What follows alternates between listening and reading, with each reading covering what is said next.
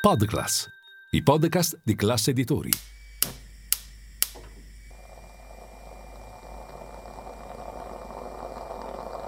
Buongiorno dal gruppo Classe Editori. Io sono Massimo Brugnone. Oggi è mercoledì 21 giugno e queste sono notizie a colazione, quelle di cui hai bisogno per iniziare al meglio la tua giornata.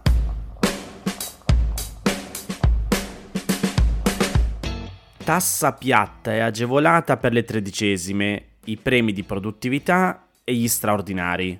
Come scrive Repubblica è questa una delle modifiche alla delega fiscale che il governo ha presentato ieri con alcuni emendamenti. Non solo, tra le proposte del governo c'è l'introduzione di una tassazione sostitutiva dell'IRPEF agevolata da applicare su premi di produttività, straordinari oltre una certa soglia e tredicesime. Nel testo in realtà non è indicata un'aliquota, ma fonti di governo spiegano che si tratta della flat tax al 15%. Per quel che riguarda la flat tax incrementale per tutti i lavoratori, ovvero la tassa piatta sugli incrementi di stipendio, il governo scrive invece che resta ferma una sua valutazione anche ai fini prospettici, ma nulla di più. Per il momento dunque resta la sperimentazione già scattata nel 2023 per le partite IVA. Guardando i diversi emendamenti, Repubblica riporta anche quello di Alberto Gusmeroli della Lega, che è il relatore della legge, e prevede una rateizzazione delle tasse per gli autonomi e i professionisti. La proposta di modifica chiede una più equa distribuzione del carico fiscale nel corso del tempo, anche attraverso un meccanismo di progressiva introduzione della periodicità mensile degli acconti e dei saldi, e l'eventuale riduzione della ritenuta d'acconto.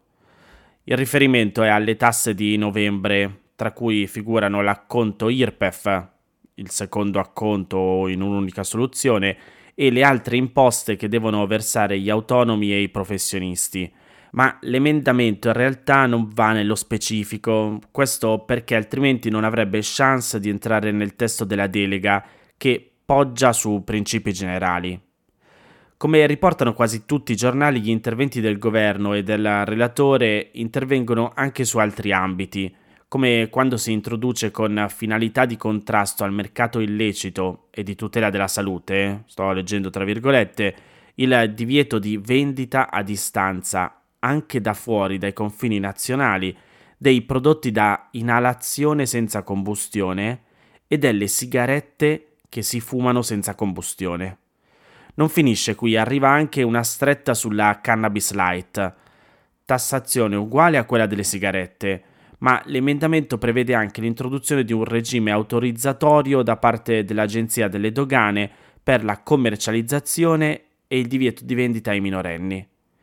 Nello specifico si prevede di istituire, leggo sempre tra virgolette, un regime di tassazione delle parti della canapa coltivata, da usare in prodotti da fumo o da inalazione, assimilandone il regime fiscale a quello dei prodotti da fumo o da inalazione e si limita la commercializzazione prevalentemente alle rivendite di generi di monopolio o punti di vendita specializzati con patentino per la vendita di generi di monopolio.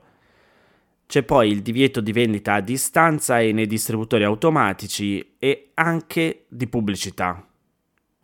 Cambiando argomento, un altro emendamento guarda invece ai principi OXE che delega il governo a introdurre una imposta minima del 15% alle imprese di un gruppo situate in Italia che riesca, grazie alla fiscalità di favore di alcuni territori, a beneficiare di una sottoimposizione fiscale.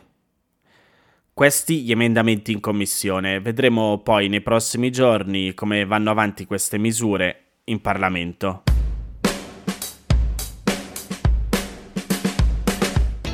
Rimango su Repubblica perché in un articolo pubblicato ieri ha evidenziato come il primo segnale concreto del governo Meloni sul fronte della sicurezza del lavoro sia un taglio di risorse.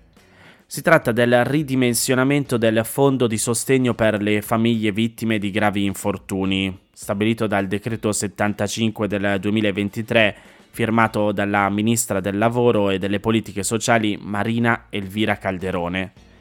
Il risarcimento consiste nella una tantum che l'INAIL versa alle famiglie nel giro di poche settimane in attesa che l'indennizzo che verrà poi fissato a valle delle procedure di verifica e amministrative sull'incidente. Insomma, il governo, a caccia di risorse economiche per la tenuta dei conti pubblici, ha visto bene di attingere a un capitolo così sensibile come quello della lotta al crimine di pace delle morti sul lavoro. Il Ministero per gli infortuni avvenuti nel 2023 fissa un risarcimento minimo di 4.000 euro a famiglia, erano 6.000 lo scorso anno, e un massimo di 14.005 contro i 22.004 del 2022. La soglia minima riguarda il nucleo familiare composto da una sola persona, oltre alla vittima dell'infortunio, quella massima per famiglie con più di tre superstiti e la cifra all'interno di questa forchetta cambia in base al numero dei familiari. 7.500 a fronte di due superstiti, 11.000 se sono tre. Per superstiti si intendono innanzitutto coniugi e figli, mentre in loro assenza il risarcimento va a genitori, fratelli e sorelle. Riguarda sia i lavoratori coperti dall'assicurazione INAIL sia quelli esclusi, ad esempio i militari, i vigili del fuoco, le forze di polizia e i lavoratori autonomi. L'una tantum viene erogata entro un mese dall'accertamento sommario dell'incidente e la domanda va presentata entro 40 giorni dalla data della morte del lavoratore. Non il massimo dei segnali per i familiari di coloro che sono andati a lavoro e non sono più tornati a casa.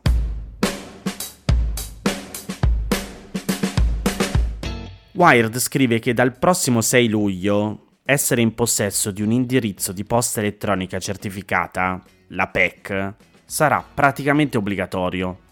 Come riporta il messaggero, proprio attraverso la PEC sarà possibile gestire, ricevere e inviare una serie di documenti nel rapporto con le pubbliche amministrazioni.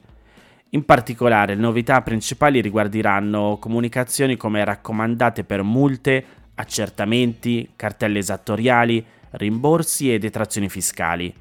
Su questi documenti per i cittadini sarà possibile ricevere comunicazioni ufficiali con valore legale direttamente sul proprio indirizzo.